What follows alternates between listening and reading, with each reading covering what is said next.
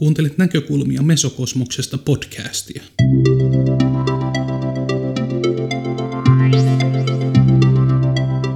Esseemuotoisia kuunnelmia, haastatteluja ja reflektiivisiä puheenvuoroja toimittaa sinulle Marko Manninen.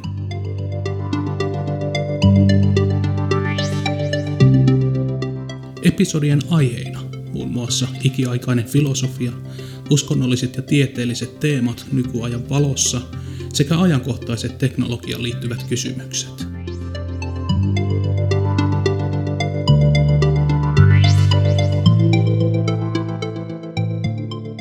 Nyt on vuorossa episodi numero 23.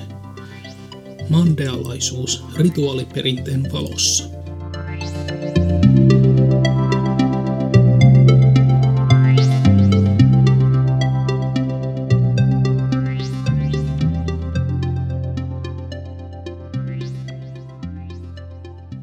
Vahvistuneena, kyllästetty suuren mysteerin säteilystä, valo ja kunnia asui ensimmäisen elämän suussa, sillä sieltä tuli elämän tieto.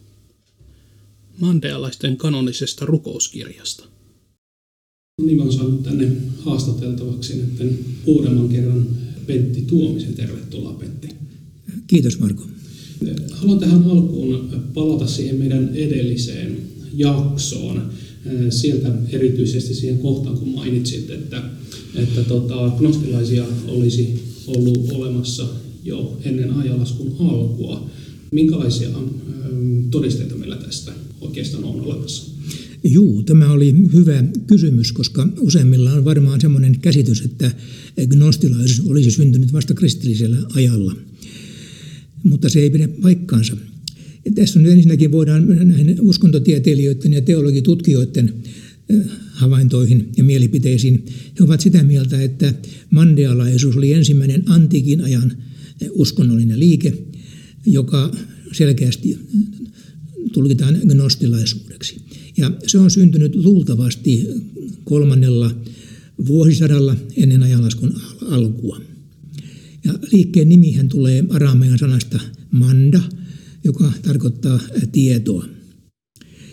No sitten lisää jonkinlaisia todisteita löytyy amerikkalaisen tutkijan ja kirjailijan John Lashin teoksista.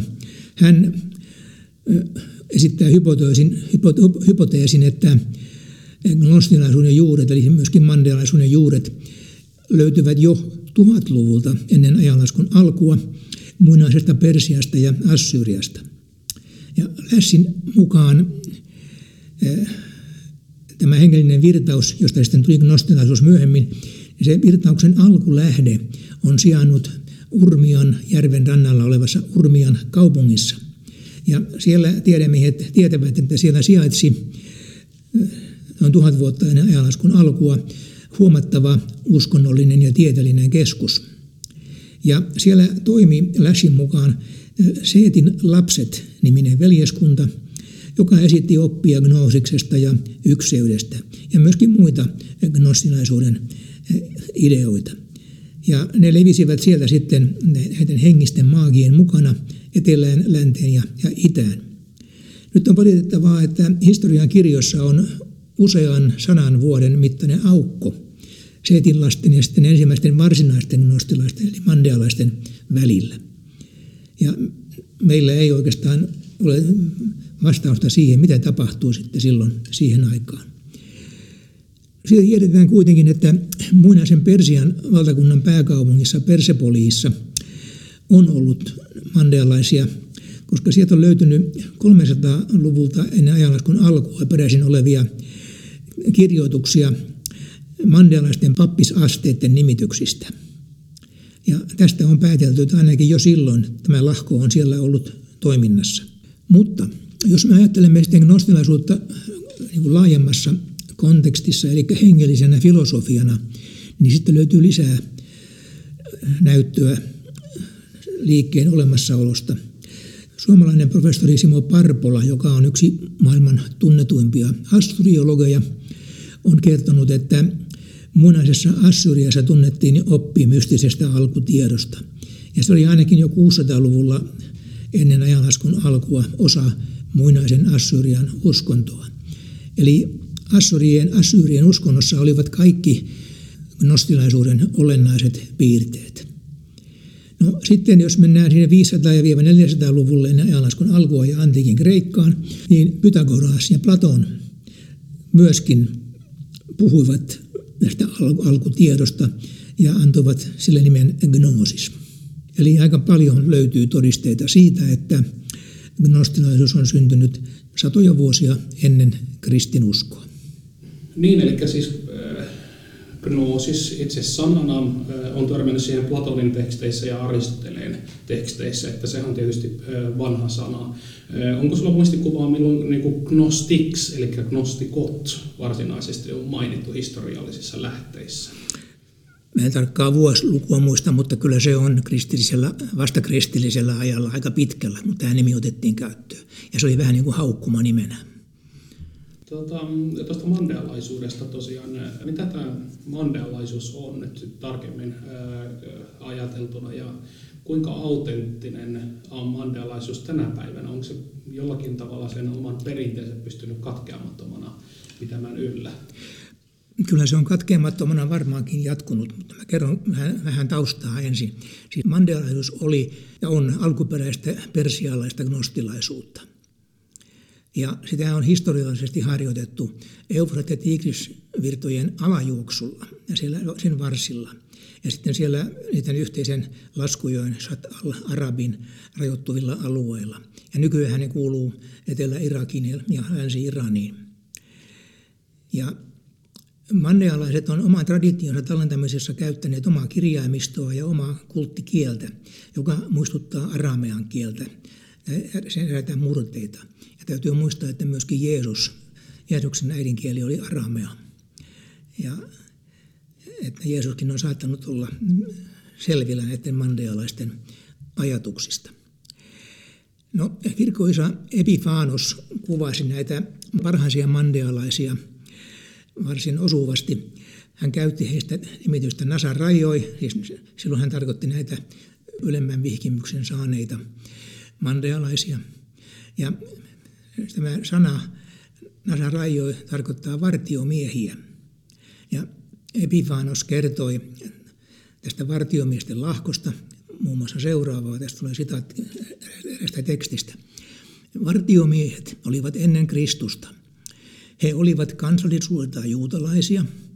He uskoivat Mooseksen saaneen lait, mutta ei näitä Mooseksen kirjassa mainittuja lakeja, vaan toisia. He pitivät lainvastaisena syödä lihaa tai uhrata lihaa. He pitivät näitä vanhan testamentin Mooseksen kirjoja keksittyinä ja väittivät, että mikään näistä tavoista ei ollut isien perustama – he sanovat, että Mooses ei kirjoittanut nimeään kantavia vanhan testamentin kirjoja, ja he hylkäsivät useimmat myöhemmin tulleet profeetat. Nämä vartiomiehet, jotka sanovat pitävänsä turvassa alkuperäiset opetukset, poikkesivat niistä muista juutalaisista. Tämä siis Epifanos. Eli nämä nasorealaiset olivat yksi toisin ajattelijoiden lahko silloisten juutalaisten keskuudessa. Samoihin aikoihin, eli vielä ennen Kristusta muutama sata vuotta, olivat essealaiset. Että on paljon sitten keskusteltu, että olivatko nämä nasorealaiset tai varhaiset mandealaiset jotenkin essealaisten sukulaissieluja. Ainakin ne vaikutti samoilla alueilla osittain. Tosin nämä nasorealaiset tai vartiomiehet, niin kuin Epivanos sanoi, niin olivat enemmän siellä Syyrian suunnalla ja Jordanian itäpuolisilla alueilla ja Kuolleemeren ympärillä. No, sitten kirkkoisa Johannes Damaskolainen kertoo näistä samoista vartiomiehistä, sanoi, että he olivat kasvissyöjiä ja tulkitsivat Tooraa valikoivasti. Eli tuota, aika mielenkiintoista, koska varhaiset gnostilaiset olivat kasvissyöjiä ja tulkitsivat raamaa, niin kuin meidän nykyisetkin he tulkitsevat raamattua valikoivasti, vertauskuvallisesti toisin sanoen. Historioitsijat kertovat näistä nasorealaisista, että ne oli kansallisuudeltaan juutalaisia, mutta uskonnoltaan jotakin aivan muuta. Ja hän sanoo, että kertovat, että Lahkolle oli tunnusomasta usko yhteen Jumalaan, käsitys valon maailmasta ja pimeyden maailmasta, eli siis tämmöinen dualistinen käsitys. Heillä oli oppi henkisestä Aadamista sekä usko tähtien ja planeettojen vaikutukseen ihmisten kohtaloihin. Ja tämä henkinen Aadaman tarkoittaa sitä, että kun ihmisen aineellinen Aadam kuoletetaan, niin se henkinen Aadam uudesti syntyy. Eli se on tämä gnoosiksen saavuttaminen, tämmöinen ilmaisu, niin kuin henkinen Aadam. Ja näille sen ajan nasorealaisilla oli tunnusomainen uskonnollinen rituaali, oli syntien poispeseminen rituaalisella kastautumisella virtaavassa vedessä puettuna valkoiseen kaapuun. Ja nyt täytyy muistaa, että vastaava upotuskaste, katumuskaste oli myöskin essealaisilla. Ja on edetä olettamuksia, että essealaiset olivat oppineet nämä, tämän rituaalin eh, nasorealaisilta. Ja sitten toinen linkki nasorealaisten ja essealaisten välillä löytyy mandealaisten tekstistä Haran Gavaiita. Se kertoo näiden vartiomiesten lahkon historiasta ja heidän matkastaan Jerusalemista Irakiin, joskus ennen ajanlaskun alkua.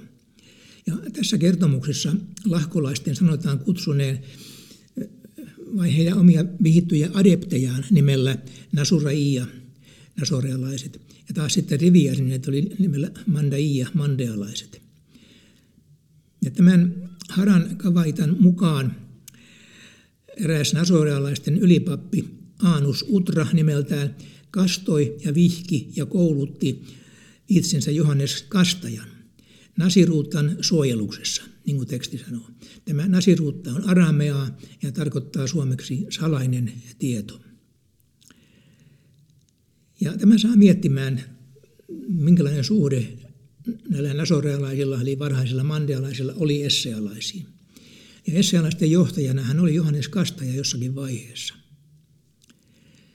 200-luvulla kristillistä aikaa elänyt kirkkoisa Hippolyytus ja myöskin 300-luvulla vaikuttanut kirkkohistoria Eusebios kesarealainen väittivät, että Jeesuksen aikana elänyt samarialainen Simon Maagus oli nasorealainen. Ja Simon Maagus oli yksi Jeesuksen näistä 12 seuraajasta. Lisäksi Eusebios sanoi, että Simon Maagus oli Johannes Kastajan oppilas. Eli henkilöyhteyksiä nasorealaisten ja essealaisten välillä näyttää ollen aika paljonkin. No sitten vähän tarkemmin näistä mandealaisten, käytän tässä jatkossa nimitystä mandealaiset niin yleisnimityksenä ottamatta kantaa siihen vihkimystasoon. Mandealaisten uskonto pohjaa kaksijakoiseen maailmankuvaan, jossa on ikuinen valon maailma ja katoavainen aineen maailma. Ja heidän luomismyytissään paratiisin käärme kuvataan opastajaksi, joka pelastaa Aadamin ja Eevan tietämättömyydeltä ja pahuudelta. Ja kielletyn hedelmän syöminen kuvataan heidän teksteissään tiedon saamiseksi, eli ensimmäiseksi vaiheeksi ihmiskunnan lunastustapahtumassa. No, sama myytti esiintyy sitten myöhemmin syntyneessä seetiläisessä agnostilaisuudessa. Ja nämä varhaiset mandealaiset kutsuvat ylintä Jumalaa ykseydeksi tai suureksi elämäksi tai ensimmäiseksi elämäksi. Niin kuin Markus tuossa alussa sen sitaatin luit tästä, niin se, se ensimmäinen elämä se oli yksi Jumalan nimityksistä. Ja heidän mukaansa tämän Jumalan ilmentyminen oli, oli valon maailma. Eli sen, sen ensimmäisen elämän suusta tuli valo, vai miten sulla meni se teksti, niin se on juuri tämän, tämän kanssa linjassa. Syntyi valon maailma ja sitten myöskin myöhemmin valon maailman toimesta luotiin aineen maailma ja sen olennot ihmisen mukaan lukien. Ja tämä ylin Jumala, yksi suuri elämä, käsitettiin maailmankaikkeuden luovaksi ja ylläpitäväksi voimaksi, joka on mystinen ja käsittämätön ja josta puhuttiin persoonattomassa monikkomuodossa. Ja Jumalan toiseksi olemukseksi käsitettiin valo, joka oli niin kuin maailmankaikkeuden elävöittävä voima. Ja siitä käytettiin sitten tällaista personifioitua nimitystä kuin valon kuningas. Ja tätä valoa edustivat maailmassa vaikuttavat valon henget, joiden uskottiin antavan ihmisille terveyttä, voimaa, hyveitä ja oikeudenmukaisuutta. No, sitten tähän mandealaisten jumalakäsitykseen kuului myöskin käsitys luoja Jumalasta. Se on se, mitä myöhemmät gnostilaiset sanovat demiurgiksi, ja mitä nimeä Platon käytti myöskin luoja Jumalasta. Mutta ne mandealaiset kuvasivat tälle luoja Jumalalle kolme eri olemusta. Näistä alin olemus oli nimeltään Ptahil, jonka olemus oli väliaikaisena olemassa vain sen ajan, kun aineellinen maailma luotiin. Eli tämä Ptahil oli siis valomaailman olento, jonka ainoa tehtävä oli luoda se, panna se aineen maailma alulle hetkeä ennen alkuräjähdystä. Ja tämä nimi Ptahil, sehän on egyptiläistä perua, ja mandialaisten perimätiedon mukaan ne, he oleskelivat väliaikaisesti Egyptin Memphissä – muutamia satoja vuosia ennen ajanlaskun alkua. Ja siellä Memphisissä palveltiin Ptah-nimistä luoja Jumalaa. Se linkittyy sieltä. No, sitten tämä kaksi, nämä kaksi muuta mandealaisten luoja Jumalan olemusta olivat Abatur ja Joshamin. Ja Abaturin tehtävänä on sielujen tuomitseminen kuoleman jälkeen, siis viimeisellä tuomiolla. Ja tämä Josamin taas sitten kuvataan luoja Jumalan ylimmäksi olemukseksi, joka heidän myyntinsä mukaan halusi luoda ihmisen, mutta sai sitten siitä omata oma hyväisyydestään ylimmältä, eli valon kuninkaalta ankaran rangaistuksen. No, Josami, niin sanotaan luonneen aineen maailma ja aivan ihmisen, mutta hän ei pystynyt saamaan ensimmäistä ihmistä eli Aadamia jalkeille, ennen kuin valon kuningas sitten oli suostunut antamaan Aadamille sielun valon maailmasta. Ja tämä kuvaa hyvin tätä mandealaisten sielukäsitystä, että sielujen koti on valon maailmassa, josta se sitten on tullut ihmiskehoon. Ja äh, sanovat, että että valomaailmassa, valomaailmassa näillä sielulla olisi hyvä olla kotonaan, mutta ne ovat jostakin syystä joutuneet maan pakoon ja aineellisen ruumiin vangiksi. Ja he uskovat, että silloin kun, kun nainen on raskaana viidennellä kuulla, niin sikiöön virtaa taivaasta tämä sielu. Ja sen sielun toinen puolikas jää taivaaseen. Ja tätä kutsuttiin taivaalliseksi kaksoseksi. Ja tuo taivaallinen kaksonen oli heidän mukaansa sitten se sielun ylempi osa, joka avustaa sielua ihmisen elämän aikana. Ja he uskovat, että ihmisen sielun ylempi, eli jumalallinen osa on pelastajahenki, joka ylläpitää ihmisessä puhtautta ja hyveitä. Ja taas tämä sielun alempi osa, inhimillinen osa, liittyy ihmisen mielihaluihin ja myöskin pahuuteen, tai siihen, että ihminen ei pysty hillitsemään sitä pahuuttaan. Ja he uskovat, että nämä kaksi sielun osaa kamppailevat jatkuvasti ihmisessä. Että ihminen voi vahvistaa sitä ylempää sielun osaa oikealla tiedolla ja noudattamalla fyysistä ja hengellistä puhtautta, harjoittamalla rukouksia ja hengellisiä harjoituksia ja välttämällä paheita ja tekemällä hyviä tekoja. Ja sitten mandelaisten käsityksen mukaan ihmisen sielu on kuolematon. Ja kun ruumis kuolee, niin se sielu palaa sitten valomaailmaan, joka kuvattiin tällaiseksi paratiisiksi. Ja se sielu saa sitten siellä palkinnon tai rangaistuksen tekojensa mukaan. Ja sitten heillä oli tämä käsitys, että tätä paratiisitilaa edeltää eräänlainen välitila, jota voisi lainausmerkissä kutsua puhdistamoksi, jossa sielu käy läpi elämänsä aikana tekemiä tekoja ja sitten kärsii tekojensa seuraukset jollain tavalla. Yleensä ne kärsimykset on, on henkisiä. Ja sitten kun sielu heidän mukaansa on suorittanut nämä katumuksensa ja kärsinyt rangaistuksensa, niin se on puhdas ja pääsee sitten sinne paratiisin puolelle. Ja tässä on niin eräänlainen viittaus tuohon katolisen kirkon kiirastuli-oppiin jonka, jonka esikuva saattaa löytyä tuosta. Ja sitten kun äh, sielu oli elämänsä aikana saavuttanut tietoisuuden Jumala oli sitä alkuperästään. Eli tämä nasiruutta, eli salainen tieto. Niin, se niin sitten se sai jäädä sinne valon maailmaan, eikä sen tarvinnut enää sitten jälleen syntyä aineen maailmaan. Mutta muuten sielut olivat tämän jälleen syntymän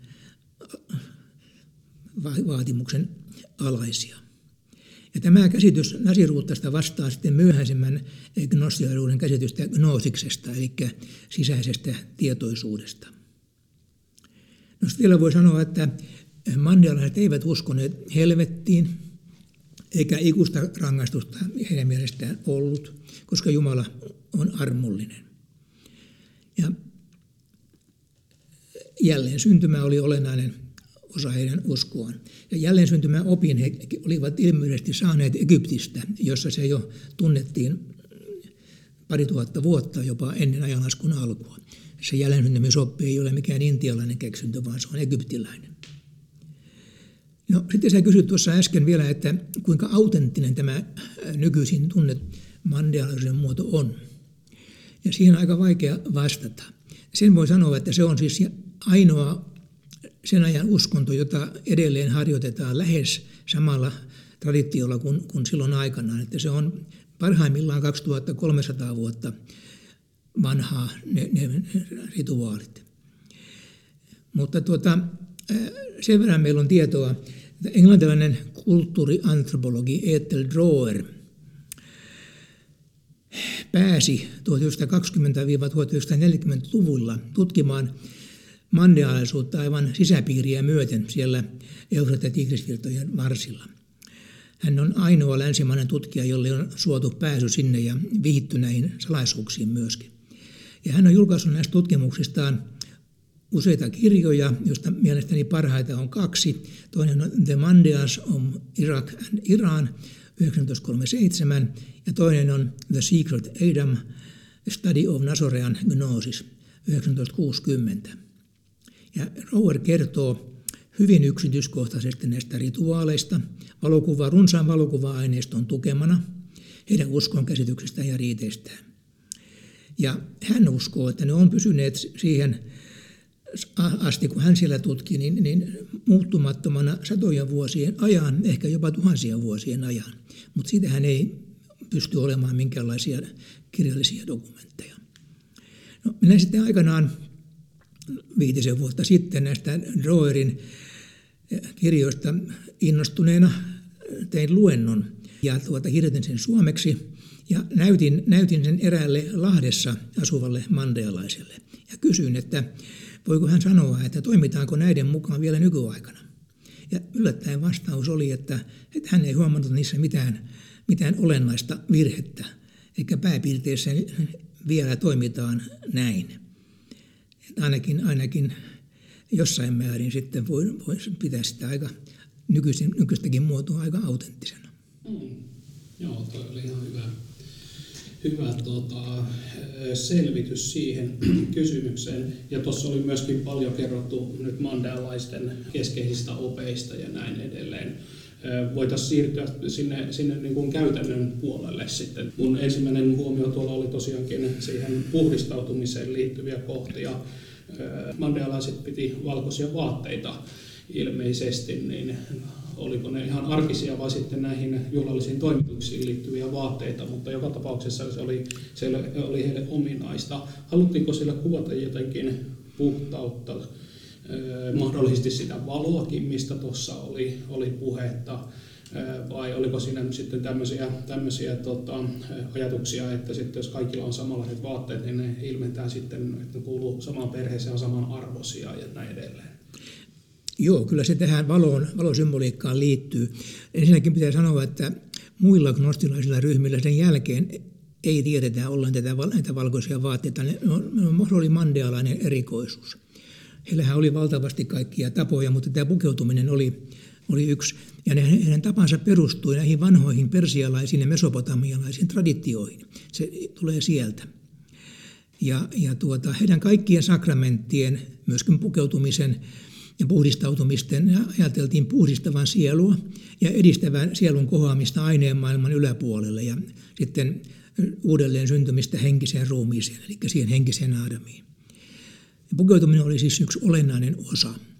Ja jokaisen mandealaisen, niin maalikon kuin papinkin, niin nuoren kuin vanhan, niin miehen kuin naisen, niin piti omistaa valkoinen rituaalinen asu, jota, jonka nimi oli rasta. Ja siihen oli pukeuduttava kaikissa uskonnollisissa tilaisuuksissa. Sen sijaan profaaneissa tilanteissa, esimerkiksi työtä tehdessä, niin ei, ei valkoisia vaatteita käytetty, vaan se oli tämmöinen sakraali asu ja rituaalisiin pyhiin toimituksiin liittyvä asu.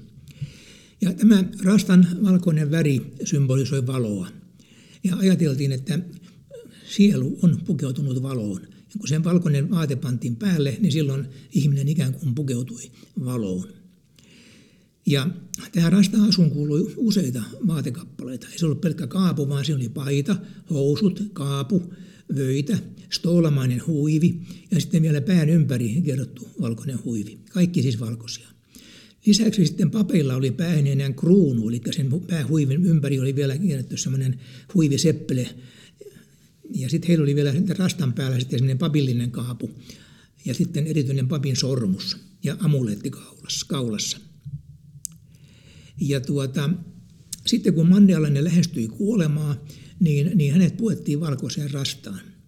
Hän eli vielä, mutta hän oli kuitenkin puettuna valkoiseen rastaan. Ja hän sitten siinä nämä viimeiset elinaikansa vietti tai hetkensä vietti. Ja he pitivät suurena onnettomuutena sitä, että jos kuolin hetkellä, oli arkiasussa. Että se oli aika erikoinen. Ja tuota, on erikoista, että esimerkiksi Etelä-Ranskan Katareilla, oli gnostilaisia, niin silloin ensimmäisellä, ensimmäisen vuosituhannen loppupuolella, niin heillä oli kolme ryhmää opetettavat sitten oli uskolliset ja sitten oli täydelliset. Ja täydelliset oli näitä korkeimpia opettajia ja pappeja. Niin, niin heillä, näillä papeilla ei ollut valkoista kaapua, vaan musta, yksinkertainen pellava kaapu ja siinä yksinkertainen musta vyö. Että se oli poikkesi ihan täysin tästä mandealaisten kaunista traditiosta. Joo, sen valkoisen tietysti voisi liittää siihen puhdistautumiseen ja veteen myöskin. Tuossa nyt mainittiin, että, että se on siihen, nimenomaan siihen valoon liittyvä, koska valkoinen nyt loistaa ja näkyy, näkyy kirkkaasti, mutta miten niistä puhdistautumisriiteistä, mitä me niistä tiedetään, mistä ne oli peräisin, mihin ne pohjautuu? Joo, niin kuin sanoin, niin ne, ne on sitten muinaista persialaista ja mesopotamialaista perua ja liittyy Eufrates virtoihin, joka luonnollisesti oli virtaava vesi ja aika puhdas siihen aikaan. Ja tota, se, ne kasteet tehtiin nimenomaan virtaavassa vedessä, eli elävässä vedessä. Ja eri elämän tilanteisiin liittyy erilaisia kasteita. Ja tärkeää oli valkoisen rastaan puettuna. Ja he uskovat, että vesi puhdistaa kehon, pesee pois synnit ja antaa sielulle ikuisen elämän. Ja he ajattelivat, että niin kuin vesi heijastaa valoa, niin myös ihminen on puettu valoon, kun hän kasteen jälkeen nousee vedestä näissä valkoisissa vaatteissa. Ja näitä uskovia mandealaisia kutsuttiin usein myöskin kastetuiksi, eli aramean sanalla saabe. Ja meillä oli kolme erityyppistä rituaalista kylpyä. Näistä tärkein puhdistautumiskaste, eli täysikaste, oli upotuskaste. Ja se suoritettiin papin avustuksella. Oli yhteinen tilaisuus sunnuntaisin tai pyhäpäivinä. Ja sitten lisäksi oli tiettyjä merkkitapahtumia, joiden yhteydessä täysikasti suoritettiin, kuten avioliittoon vihkiminen, sairauden jälkeen parantuminen tai sitten pitkän matkan jälkeen. Ja tämä täysi kaste suoritettiin myös lapselle, kun oli kulunut noin kuukausi hänen syntymästään. Ja lisäksi tämä kaste vaadittiin sitten tiettyjen häpeällisten tekojen jälkeen. Se oli niin sovitus esimerkiksi, kun jos valehteli, riiteli, tappeli, niin, niin tuota, sen jälkeen piti tavallaan sovittaa se tämmöisellä vertauskuvallisella kasteella. Sitten oli isoja syntejä, niin kuin varkaus, aviorikos tai ihmisen surmaaminen, niin ne vaativat jo useita erilaisia puhdistumiskasteita ja paljon muutakin sitten tämmöistä katumista ja uudistamista. Ja tämä täysikaste koostui kolmesta vaiheesta. Ensiksi kastauduttiin virtaavassa vedessä valkoisiin vaatteisiin puettuna ja päähän oli pantu myrttiseppele. Ja sitten kun vedestä noustiin, se seppele laskettiin virran vietäväksi. Ja tämä tarkoitti vertauskuvallisesti, että virta vie hänen katumansa teot mennessään. No sitten tämän jälkeen, kun pappi oli siinä vieressä, niin pappi otti kädestä kiinni ja puristi tietyllä otteella, heillä oli tietty ote, jolla puristettiin kädestä ja sitten pappi antoi rituaalisen suudelman tälle puhdistuneelle. Ja sitten sen jälkeen pappi siunasi kaikki tähän kasteeseen osallistuneet asettamalla oikean kätensä kastetun pään päälle. Ja hän merkitsi nämä vedestä nousseet koskettamalla otsaan sesamöljyllä. Eli hänellä oli pieni kulho, jossa oli sesamöljyä, ja hän jokaisen otsaan laittoi pienen merkin tällä öljyllä. Ja sitten sen jälkeen kaikille jaettiin palanen rituaalileipää, joka nimi oli pitta. Ja ne leivät oli valmistettu juuri ennen tätä tilaisuutta tietyllä saviliedellä, rituaalisella saviliedellä vehnäjauhosta, suolasta ja vedestä. Siis hyvin yksinkertaista, vähän niin kuin rieskan tyyppistä leipää. Ja sitten leivän nauttimisen jälkeen pappi antoi jokaiselle pikahdellisen pyhitettyä vettä, joka juotiin. Ja tässä heidän rituaalissa tämä leipä oli ruumiin vertauskuva ja vesi oli sielun vertauskuva. Ja sesamöljy oli mandealaisten yhteisyyden vertauskuva. Ja sitten lopuksi pappi kätteli jokaista tietyllä otteella, jonka nimi oli kusta. Tämä vastaava seremonia on tänä päivänä myöskin uusmostilaisten messun lopussa tämä, tämä vastaava vertauskuvallinen puhdistautuminen ja sen leivän syöminen. Eli tämä oli se ensimmäinen iso, iso kaste. Ja toinen kaste oli pieni kaste nimeltään.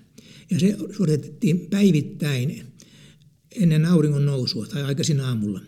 Ja siinä ei ollut pappi paikalla, vaan jokainen oli oma pappinsa. Ja se tehtiin myöskin virtaavassa vedessä. Se oli niin kuin aamupesu. Mutta tässä oli, vain pää oli peitetty valkoisella vaatteella.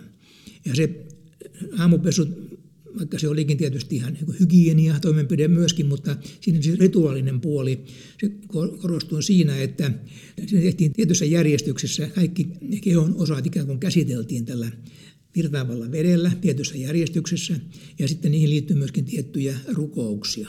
Ja näin sitten valmistautuvat päivän askareisiin puhdistautumalla ja, ja, ja rukoilemalla. Ja tässä voi kertoa semmoisen pienen kuriositeetin, että niin kuin yleensä aamuisen ihmisillä on tapana käydä tarpeillaan, niin ennen aamu, aamu, aamulla niin oli, oli jyrkästi kielletty, että sinne veteen ei saanut tarpeitaan tehdä, vaan ne piti tehdä siellä rannalla olevaan tiettyyn paikkaan, missä oli tämmöinen käymällä.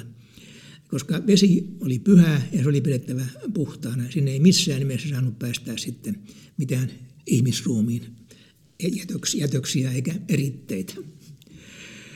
No sitten kolmas laji tätä kastetta liittyy tiettyjen saastaisten tapahtumien jälkeen se oli nimeltään puhdistautumiskaste myöskin virtaavassa vedessä, valkoisiin vaatteisiin puettuna ja upoksiin kastauduttiin kolme kertaa. Ja tämmöisiä saasteisia tapahtumia olivat sitten esimerkiksi kuukautiset, synnytys, sukupuoliyhdyntä ja sitten myöskin saastuneeseen ihmiseen tai kuolleeseen ruumiiseen koskeminen. Ja tämä kaste suoritettiin yksin, ja sen suoritustapa vaihteli sitten sen mukaan, mistä saastaisuudesta oli, oli kysymys. No tästä nyt sitten voidaan ehkä jo päätellä, että mandealaisten piti varmasti asua aika lähellä vettä. Ne olivat siellä joen rannalla ja siellä heidän kyliään sitten olikin. Ja tietysti he joskus joutuvat matkustamaan sitten kuivalle maalle ja ei voitu tätä kastautumista tehdä. No se oli tietysti sitten tiukka paikka, mutta se oli, se oli myöskin otettu huomioon ja silloin he sitten paikasta riippuen, niin ne pienet kasteet tekivät sitten niin kuin oli mahdollista, että vettä nyt ainakin oli jossain saatavilla, niin tekivät sen. Mutta heti matkan jälkeen sitten he tulivat sinne kotikylän rantaan, niin sitten siellä piti tämä täysikaste suorittaa kaikista. Sitten voi kertoa vielä semmoisen pienen yksityiskohdan. Näissä kiinteissä kylissä, niin, niin tuota, oli hiukan tehty tämä, tämä joen rannalla kastautuminen yksinkertaisemmaksi sillä tavalla, että oli rakennettu sinne semmoisia semmoisia kanava, joka ir, erkani tästä joesta. Se oli, vesi pääsi virtaamaan semmoiseen altaaseen, oli tehty sinne joen sivulle allas, ja sitten toinen pieni kanava, josta se palasi se vesi takaisin sinne jokeen. Ja se oli, se oli turvallista mennä siihen. No, joen ranta oli aina vähän hetteinen ja saattoi olla vähän hankala, mutta tämä oli rakennettu hiukan noin helpommaksi laskeutua sinne veteen tämä allas. Ja sitten vieressä oli kulttimaja.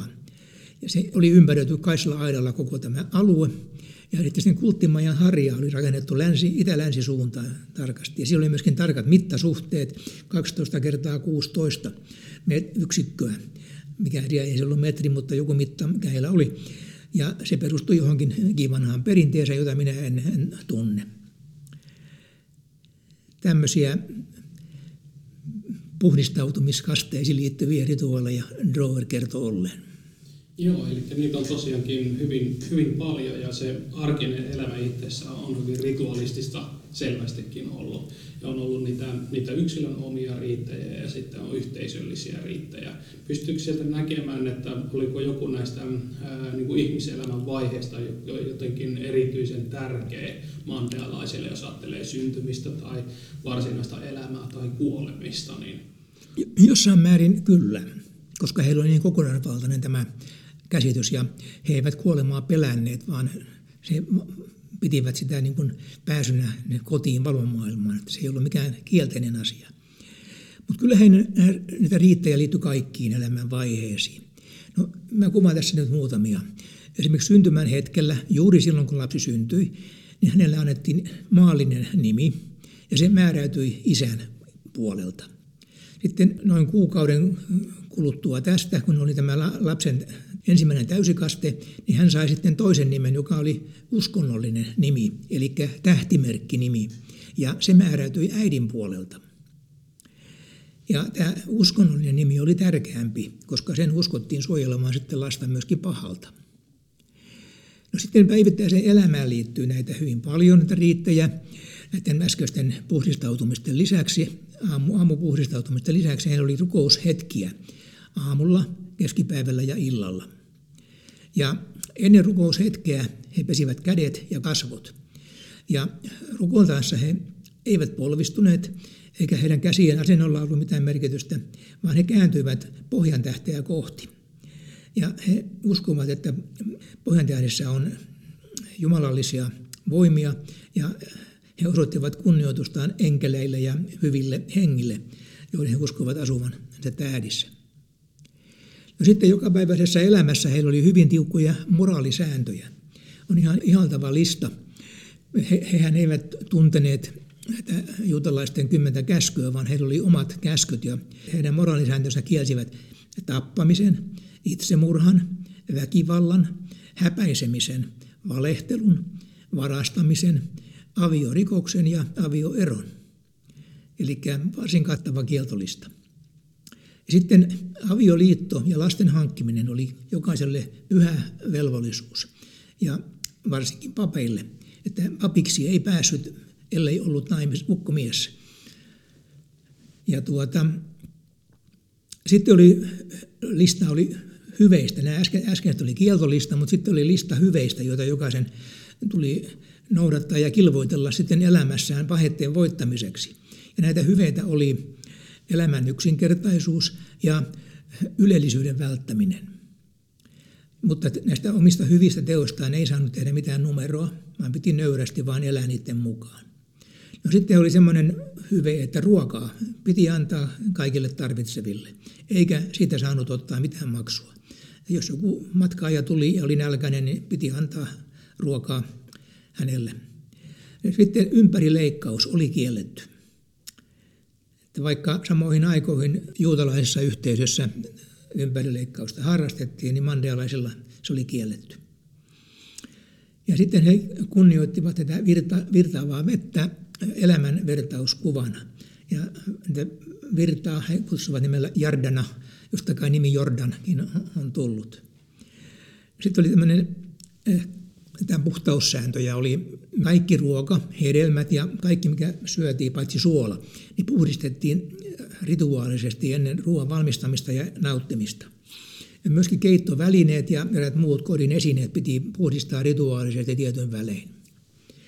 Sitten ruokalistasta voi sanoa, että lihaa sai syödä vain vähän. Ja sitten papit saivat syödä vain itse valmistamansa ruokaa. Ja papilta oli kielletty alkoholi, kahvi ja tupakka. No sitten kuolemaan liittyviä riittejä. Kun kuolema lähestyi, niin henkilö riisuttiin alasti, puhdistettiin piskottelemalla joista haettua vettä kolmasti päästä jalkoihin. Sitten vainaja puettiin puhtaaseen valkoiseen rastaan ja sijoitettiin puhtaalle vuoteelle kasvot pohjoiseen. Sitten kun hän oli kuollut, niin sitten itkeminen sen, sen kuolinvuoten äärellä oli kielletty. Ja sitten kuoleman jälkeen vielä samana päivänä niin vainaja laskettiin hautaan, kaivettiin hyvin yksinkertainen kuoppa pohjois suuntaan ja pää oli pohjoiseen päin, kasvot kohti pohjan tähteä. Ja sitten hauta sinetöitiin vertauskuvallisesti. Ja sillä sinetillä uskottiin voitavan estää sitten pahojen henkien pääsy hautaan. Sitten haudalla suoritettiin tietyt rituaalit ja sitten sen jälkeen vietettiin muistotilaisuus. Tämä kaikki tapahtui sen kuolinpäivänä. Ja sitten tähän muistotilaisuuteen liittyi rukouksia, myöskin kaste, koska oltiin koskettu vainajaan, ja sitten myöskin muistoateria. Ja tästä muistotilaisuudesta he käyttivät nimitystä masikta, joka on suomeksi ylösnousemus. Ja siinä on rituaali, joka, jota voisi verrata eräänlaiseen ehtoollismessuun. Ja sitten rituaalinen ruokapöytä, jossa oli suolatonta leipää, jonka ajateltiin edustavan Aadamin ruumista.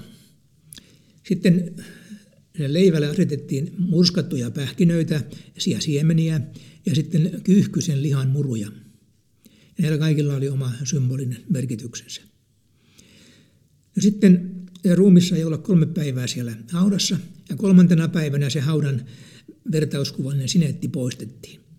Ja mandelaiset uskovat, että kolmen päivän kuluttua kuolemasta, niin sielu jättää ruumiin. Ja silloin tästä sielusta muodostuu valoruumis. Ja tämä valoruumis nousee sitten taivaaseen. Ja he uskovat, että siellä sen sielun taivallinen kaksospuolikas on se pelastajahenki, joka ohjaa sitten sen sielun alemman osan sinne valon maailmaan. Ja sitten on syytä vielä todeta, että mannialaiset eivät polttaneet ruumiita, vaan hautasivat sen aina ilman arkkua, käärittynä valkoiseen vaatteeseen. He tosiaan ajattelivat, että se sielu asuu tässä ruumissa kolme päivää. He, he eivät uskoneet fyysisen ruumiin ylösnousemukseen verrattuna esimerkiksi samaan aikaan vaikuttaneisiin saratustalaisiin, jotka, jotka uskoivat ruumiin ylösnousemukseen. Ja luultavasti kristityt saivat saratustalaisilta tämän ruumiin ylösnousemusopin. Mutta mannealaiset uskovat ainoastaan sielun nousevan taivaaseen valoruumina. Ja sitten erikoista on, että he eivät asettaneet haudalle mitään muistomerkkiä, ei mitään kukkia eikä koristeita, eikä mitään vainajan nimeä, eikä mitään muuta, mistä voisi tunnistaa, kuka siellä on. Ja myöskään sitten he eivät käyneet haudoilla mitään kunnioittamassa, eikä sinne mitään viety ne haudoille. Eli ruumis ei ollut heille tärkeä, vaan ainoastaan se sielu. Ja sitten he kunnioittivat kaikkien vainajien sieluja ja he uskovat, että nämä vainajat, heidän sielunsa sitten avustavat myöskin täällä maassa, maan päällä eläviä ihmisiä. Tämmöisiä uskomuksia riittäjä heillä oli eri elämäntilanteissa. Joo, tuommoinen yleinen kysymys tuttavien ja ihmisten kanssa, kun juttelee riiteistä ja rituaaleista, niin usein jäädään kysymään, että mikä on riittien ja rituaalien, seremonioiden sakramenttien ero. Pystytkö valottamaan sitä lyhyesti? No, kysymys on hyvin yksinkertainen. Sana riitti ja rituaali on synonyymejä. Eli niillä tarkoitetaan vahvistetun kaavan mukaan suoritettavia seremonioita, toimituksia ja juhlamenoja.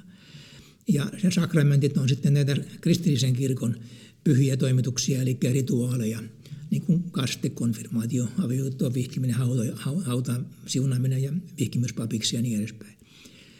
Mutta sitten tuota, nykyään rituaaleiksi tai siirtymään riiteeksi kutsutaan myöskin ihmiselämän erilaisiin muutostilanteisiin liittyviä tapoja ja juhlamenoja. Että tämmöisiä siirtymäriittejä voi olla, olla myös nuorten aikuistumiseen liittyen. On ollut jo luonnon kansolla ja myöskin on meillä. Ja, ja tuota, polttarit voi olla yksi tämmöinen ennen naimisiin menoa, kun sääty vaihtuu, niin riittejä tehdään tiettyjen menojen mukaan. Mutta ne on niin kuin vähän eri asioita. Mutta sitten on tämmöisiä esoteerisia riittejä, siirtymäriittejä, kun kohotetaan, kohoaa, otetaan jäseneksi johonkin yhteisöön tai siirrytään ylemmälle tasolle. Ja esoteerisissa veljeskunnissa näitä rituaaleja, riittejä käytetään myöskin opetusmetodeina. Eli rituaaleissahan on henkistä voimaa ja ne antaa henkistä ravintoa ihan paljon tehokkaammin kuin esimerkiksi opetusluennot. Ja tämä johtuu siitä, että nämä rituaalit vaikuttavat tunteisiin ja alitajunnan kautta, kun taas niin kuin luennot vaikuttavat tietämyksen kautta. Ja rituaaleissa on tämmöistä toiminnallista dramatiikkaa, joka, joka sitten tekee nämä esoteeriset riitit hyvin mielenkiintoisiksi ja kiinnostaviksi. Niin se on käytännöllistä tekemistä, että siinä liikutetaan oikeasti kehoa ja toimitaan yhdessä kanssa-ihmisten kanssa, että se esoterian tutkiminen ei ole silloin pelkästään niin kuin aivotyötä, vaan tähän tulee funktionaalinen puoli. Kyllä, ja usein käy niin, että tämmöisen esoterisen rituaalin jälkeen niin voi mennä, että menee monta päivää ennen kuin yhtäkkiä niin kohteena ollut henkilö tajuaa, että hei, tuohan tarkoittikin tuota ja nyt mä ymmärrän tämän asian. Eli se vaikuttaa alitajunnan kautta ja ne on hyvin vahvoja nämä rituaalit ja niiden käyttöä pitäisi harkiten, harkiten niin kuin suorittaa, ettei tule mitään vahinkoa. Mainitsit siitä kulttimajasta yhdessä vaiheessa niin, niin tota, oliko se, millä, millä tavalla se oli rakennettu se kulttimaja, minkälaista materiaalista? Oliko se jo telttamainen vai onko siitä tietoa? Juu, siitä on, on, on Droerin valokuviakin. Se oli rakennettu ruoista, jotka on tämmöisiä kaksi ja puoli metriä pitkiä riukoja, jotka oli niidellä nidottu yhteen niin, että ne muodostivat niin kuin mattoja ja ne oli jäykkiä seiniä. Ja niistä oli ne seinät tehty, se oli harjakattoinen ja se harja oli itä-länsisuuntainen. Ja sillä oli tietyt mitat sitten sille, jonka se piti täyttää. Niin se oli 14 kertaa 16. 16 kertaa 12. Eli se on oikeastaan 4 suhde 3 sitten, jos niin. sieventää siitä. tota, mitä siellä kulttimaissa tapahtui? No siellä tehtiin esimerkiksi avioliittoon vihkimisseremonia tehtiin siellä. Ja joitakin muitakin, muitakin tällaisia tiettyihin näihin puhdistumiskasteisiin liittyy sitten myös tämmöisiä uskonnollisia rituaaleja, niin niitä sitten suoritettiin siellä sen kulttimajan sisällä. Niin pappisvihkimys tapahtui siellä. Ja papit joutuivat sitten ne pappisvihkimyksen, ennen kuin saivat sen ylimmän vihkimyksen, 45 päivää olemaan siellä kulttimajassa ja mietiskelemään. Toimittiko se jonkinlaisen temppelin virkaan sitten vai? Ei, ei. Se oli liitty ihan näihin rituaaleihin vain. Joo, ja Mandelaisilla ei ollut varsinaisesti mitään temppeliä. Ei ollut temppeleitä. Hiukan aiheesta nyt hypätän toisenlaiseen sfääriin. Toi sana manda, viittasitkin jo pikkusen siihen, niin sehän tarkoittaa tietoa. Ja tuota, on niin kuin ollut puhetta, gnoosiskin tarkoittaa tietoa. Nyt mandealaisuus on ottanut tämän manda-sanan siihen myöskin niin kuin keskeiseksi termiksi. Niin voisi ajatella, että mandealaiselle jollakin tiedolla, mitä se tieto on ollut sitten, mutta jollakin tiedolla on ollut, ollut tota hyvin tärkeä rooli opetuksessa ja elämässä. Kyllä. Koko tämä liikkeen nimi tulee tosiaan sitä aramean sanasta manda, ne tarkoittaa tietoa. Ja tämä on rinnastainen hebrean kielen vastaavalle sanalle, joka oli madda. Ja se esiintyy toisessa Danielin kirjassa, Tästä mä luen sitaatin siitä. Hän antaa muuttua aikojen ja hetkien. Hän suistaa kuninkaat vallasta ja nostaa kuninkaat valtaan. Antaa viisalle viisauden ja ymmärtäväisille tiedon. Ja tämä tieto on juuri se madda. Eli kun tämä kirjoitettu joskus 200-luvulla ennen ajanlaskun alkua, se, se pohjautuu aramealaiseen tarinaan, niin, niin tämä loksahtaa aika hyvin siihen, myöskin siihen mandealaisten historian perspektiiviin. Ja, ja tämä tieto, nyt täytyy niin kuin hiukan katsoa vähän, vähän niin kuin isommassa perspektiivistä. Minä käytän joskus tämmöistä termiä kuin mystinen alku, alkutieto. joka tunnettiin jo muinaisessa Egyptissä mysteerikoulussa ainakin jo 2500 vuotta ennen ajanlaskun alkua. Ja se oppi levisi sitten oppineiden mukana Egyptistä muinaisen Mesopotamian ja Persiaan. Ja nämä Seetin lapset, johon mä jo tuossa viittasin, niin se oli veljeskunta, joka noin 1300-700 ennen ajanlaskun alkua kehitteli tätä oppia edelleen. Ja, ja tuota, on mahdollista, että nämä mandealaisten esi-isät, silloin kun ne olivat siellä Egyptin Memphissä, niin ovat tutustuneet tähän egyptiläiseen alkutietoon. Ja, ja tuoneet sen mukana sitten, kun ne jälleen palasivat tänne, tänne sitten joko, joko sinne Jordan virtojen tai Tigrisvirtojen varsille. Ja, ja tuota, toisaalta on mahdollista, että he on Persiassa tutustuneet tähän Urmian setilasten kautta tähän oppiin. Sitä ei pystytä sanomaan, mistä ne ovat sen tiedon saaneet. Mutta joka tapauksessa mandealaisetkin kehitti tästä tietoon perustuvasta opista oman versionsa noin 300-200 ennen ajanlaskun alkua ja antoivat sille alkutiedoille Manda. Mutta sitten heillä, mä, niin kuin mä jossakin viittasin, niin pappisvihkimyksen yhteydessä oli sitten vielä korkeampaa salaista tietoa, ja siitä käytettiin nimitystä nasirutta. Tämä nasiruutta on sitten vielä salan salatumpaa esoteerista tietoa. Heillä oli kolme tasoa pappisvihkimyksissä, oppilas, aartenvartija ja kansanjohtaja. Ja ennen kuin pääsi oppilaaksi, niin, niin tuota, tämmöisiä mysteerejä opetettiin suullisesti kaikille pojille – ja sitten ne, ne pojista, jotka olivat kykeneviä ymmärtämään ja säilyttämään salaisuudet, niin saivat sitten vihkimyksiä näissä vielä salaisemmissa riiteissä. Ja näihin liittyy myöskin tunnusotteita ja tunnussanoja. Ja gnostilaisessa traditiossa niitä seet, joka myöskin mainitaan raamatussa, niin sanotaan, että hän välitti ihmiskunnalle Aadamilla olleen tiedon todellisesta Jumalasta – ja puhutaan Seetin suuresta rodusta, joka puhkesi Seetin siemenestä.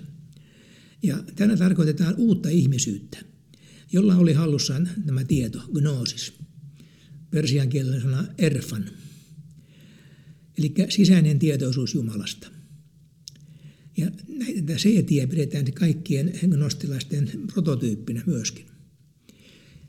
Eli tämä, se tieto, mitä nyt nämä mandealaisetkin vaalivat, niin se on tieto ihmisen jumalallisesta alkuperästä, siitä, että jokaisessa ihmisessä on jumalallinen kipinä tai, tai jumalallisuus, kun vaan tulee tietoiseksi siitä, eli gnoosis.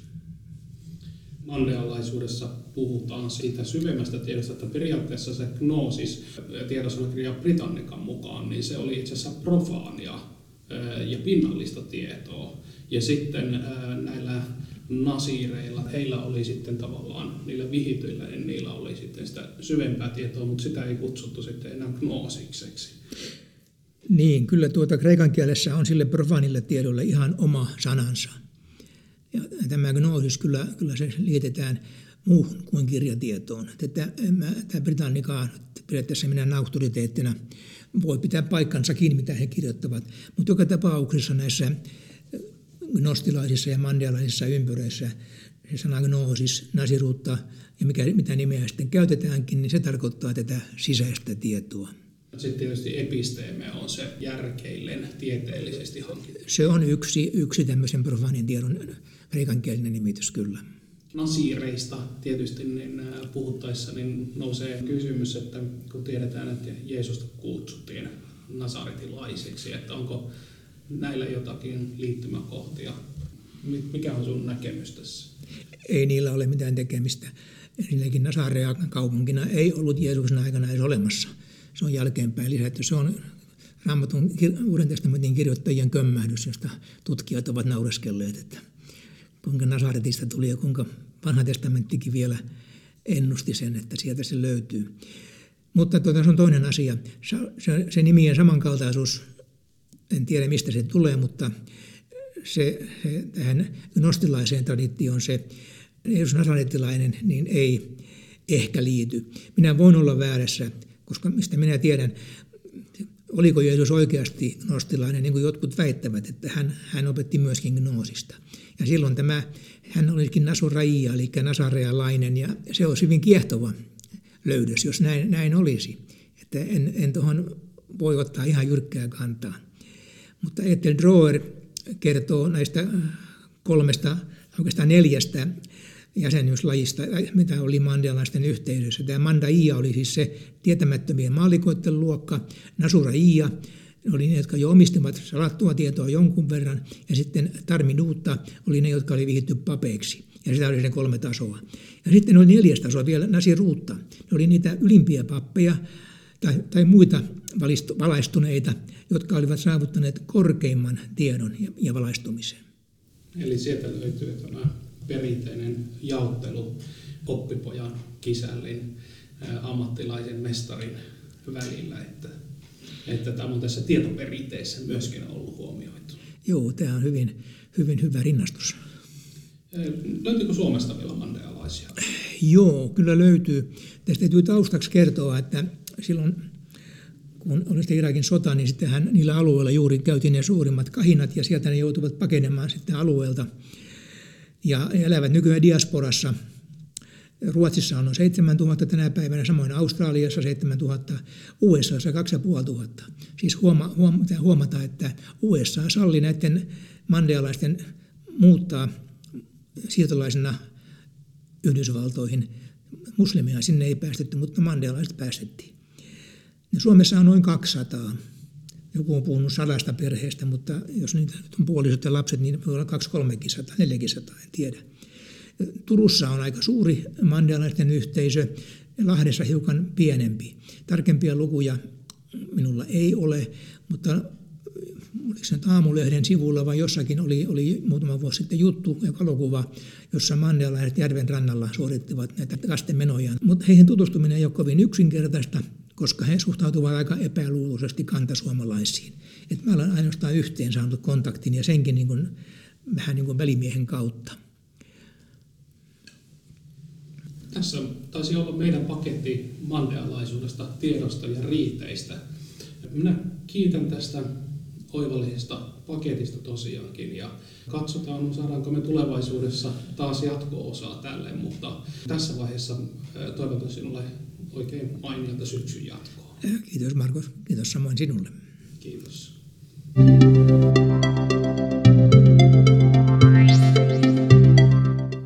Kiitos, että kuuntelit näkökulmia Mesokosmoksesta podcastia. Isäntänäsi toimii aamuin illoin ihmettelijä matkamies Keskimaasta Marko Manninen.